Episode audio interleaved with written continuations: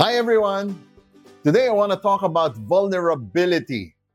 I'm going to talk to you about something that is so important so that we can grow in our relationships, not just with people, but even with God. I'm going to entitle my message, Dare to Share. Dare to Share, yes. Again, just a mis- misnomer. You don't have to share your entire lives with everybody. My suggestion is just choose a few people, a handful of people in your lives that you can share your real self to. Maybe it's somebody that you love, maybe it's somebody who can give you good advice, and make sure it's somebody that really cares for you and will give you good and biblical advice. Nowadays, with so many things going on in our lives, people have learned to protect themselves from being hurt by others more often than not, it's not our acquaintances that hurt us the most. It's the people closest to us that do. People we work with and some close family members, sometimes our children and our spouses, right? Many suffer from rejection and offense. I guess if as long as you're living here on earth, you're going to get offended. People will offend you. I've offended a lot of people and I've been offended myself. Many have been used and abused by others. As human beings, we're we you know we want affirmation. We want to be loved. We want to be acknowledged. We want to be accepted. I wish we live in a world where everyone's like that everyone's loving. Unfortunately it's not. It's a they say it's a dog eat dog kind of world right? It's a selfish world.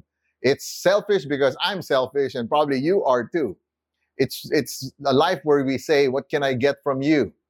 This is why we have terms like crab mentality where people when you're succeeding they kind of pull you down or the last straw, your last chance, or the third strike. It's an unforgiving world. Fortunately, I'm glad we have a God who gives us second chances, unlimited chances. I'm glad we have a God of hope. I'm glad that in our imperfections and shortcomings, God is patient with you and I. This world is hopeful and victorious because of Christ's example. Christ is the ultimate example of selflessness and genuine and true love. Hopefully, my message today will make you think of being open and being vulnerable, again, to a few, okay, to somebody you love. Uh, I remember a verse in Proverbs 18 24. It says that you don't need a lot of friends, that people who have too many friends come to ruin. So just choose a handful of guys, one that you have meaningful relationships with. By the way, again, besides no one is perfect, right? So I have several points, just three points for today. My first point is this. Let me just say this. Look at me. It's okay not to be okay. Okay, you heard me? It's okay not to be okay. You know, in my walk with God, I realize it's really okay not to be okay. In fact, the more vulnerable I am, the more I become honest and genuine with other people, the more people can relate with me. People can relate with you because they will feel that you're really honest. In fact, when I face the truth that I'm a sinner, that I'm weak, and many times it's it opens the possibility of someone helping me rather than say I'm okay and I'm strong. The truth of the matter is no one has it all together all the time. No one is strong all the time. Maybe once in a while, yes, and definitely no one is perfect. Even the Bible tells us that in Romans 3 10 to 12, it says, As it is written, there's no one righteous, not even one. There's no one who understands. There's no one who seeks God. All have turned away. They've together become worthless. There's no one who does good, not even one. Not even one soul on earth is good. In fact, the truth is, we're all sinners trying to be good, not good people trying to sin. Why do people avoid being vulnerable? Why can't we open up? People don't want to show their true self in fear of being hurt, right? I, I don't want to tell you my true self because I don't want to get hurt. People can take advantage of my weaknesses. Because of our pride, maybe, because of our past hurts. See, the enemy doesn't want us to be vulnerable. He doesn't want us to show our true self with the fear that people can take advantage of us. Vulnerability is defined as someone who is capable of being physically and emotionally wounded. It shows someone's weakness. Sometimes, because we don't want to show people our weaknesses and we keep telling ourselves we're strong even when, when we're not. We tend to believe this lie that we're always strong. And this is where the enemy steals from you by not allowing you to grow and learn from your weaknesses.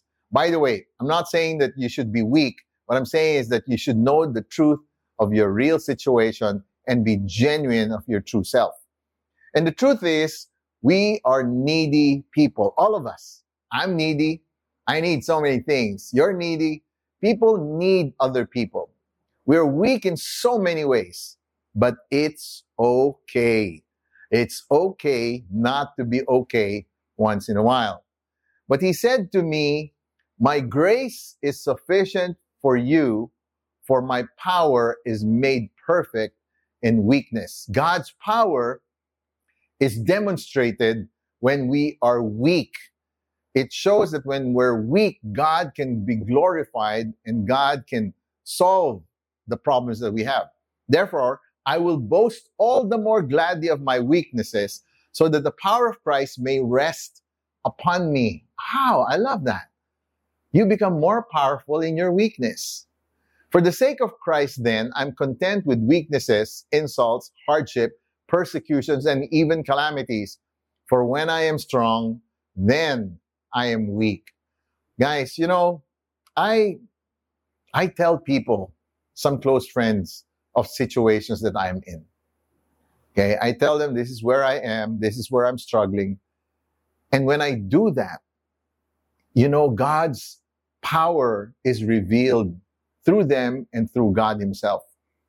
When we are weak, He becomes strong for us. When you are weak, God begins to be your strength. We no longer rely on our personal strength, which is so limited. We can now rely on a powerful God. Like if you go to a doctor, for example, and he asks you how you feel and what's the problem.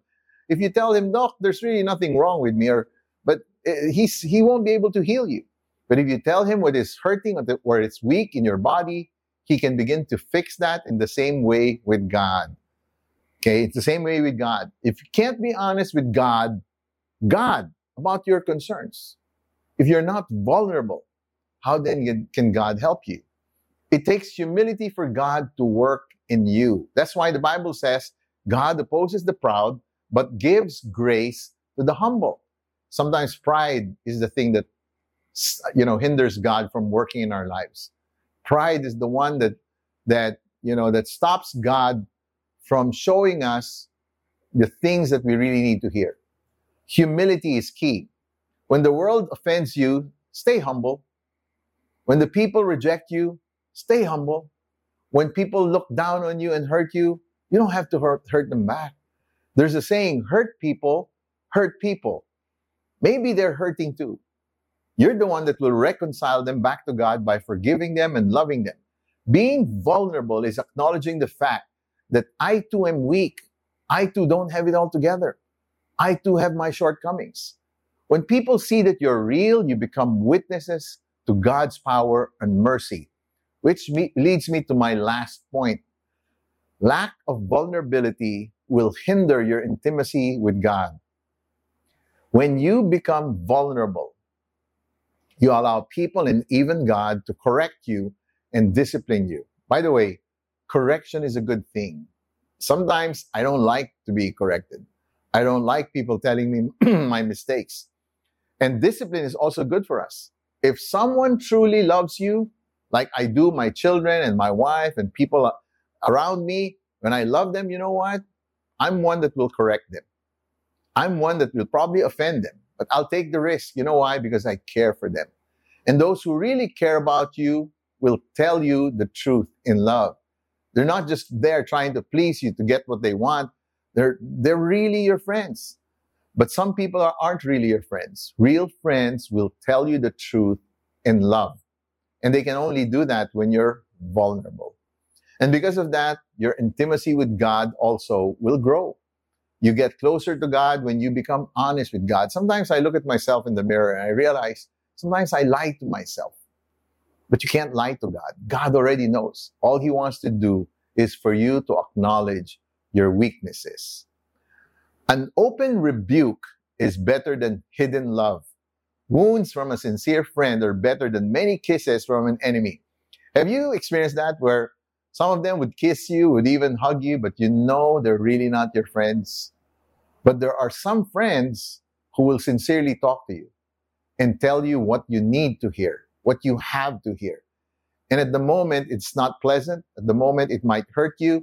But at the end, it's going to help you because there are real friends who will tell you and rebuke you in love. Do you accept rebuke? Do you accept correction? Or is there so much pride in our hearts? We don't have, know everything. I don't know everything. I've been rebuked countless times, but I realize the people who really love me the most are the people who rebuke me the most. That includes my wife and some of my close friends. Being vulnerable will bring healing and restoration. By being vulnerable, you're giving God a chance to work in your life. Though it can be uncomfortable, vulnerability is also the birthplace for joy, for creativity, for genuineness, authenticity, and love.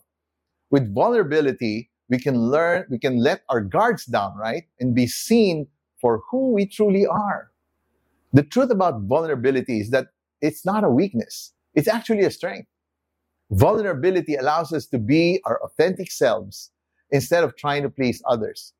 With vulnerability, we build empathy. We can let down our walls, understanding and sharing feelings easier, and encourage others to do the same. In turn, we become more understanding, willing to forgive others, and willing to give love to others. Being vulnerable can help us to work through our emotions easier rather than pushing them away. Vulnerability fosters good emotion, emotional and mental health. Wow. It improves your mental health. Why? Because you're at peace. See, when you're honest and truthful, it sets you free. Vulnerability is also a sign of courage, by the way. We become more resilient and brave when we embrace who we truly are and we, you know, and tell them what we are truly feeling.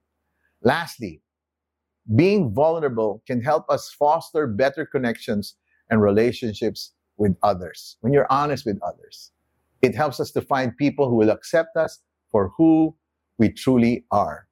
Again, just to recap, it's okay, folks, not to be okay. A lack of vulnerability will hinder your intimacy with God.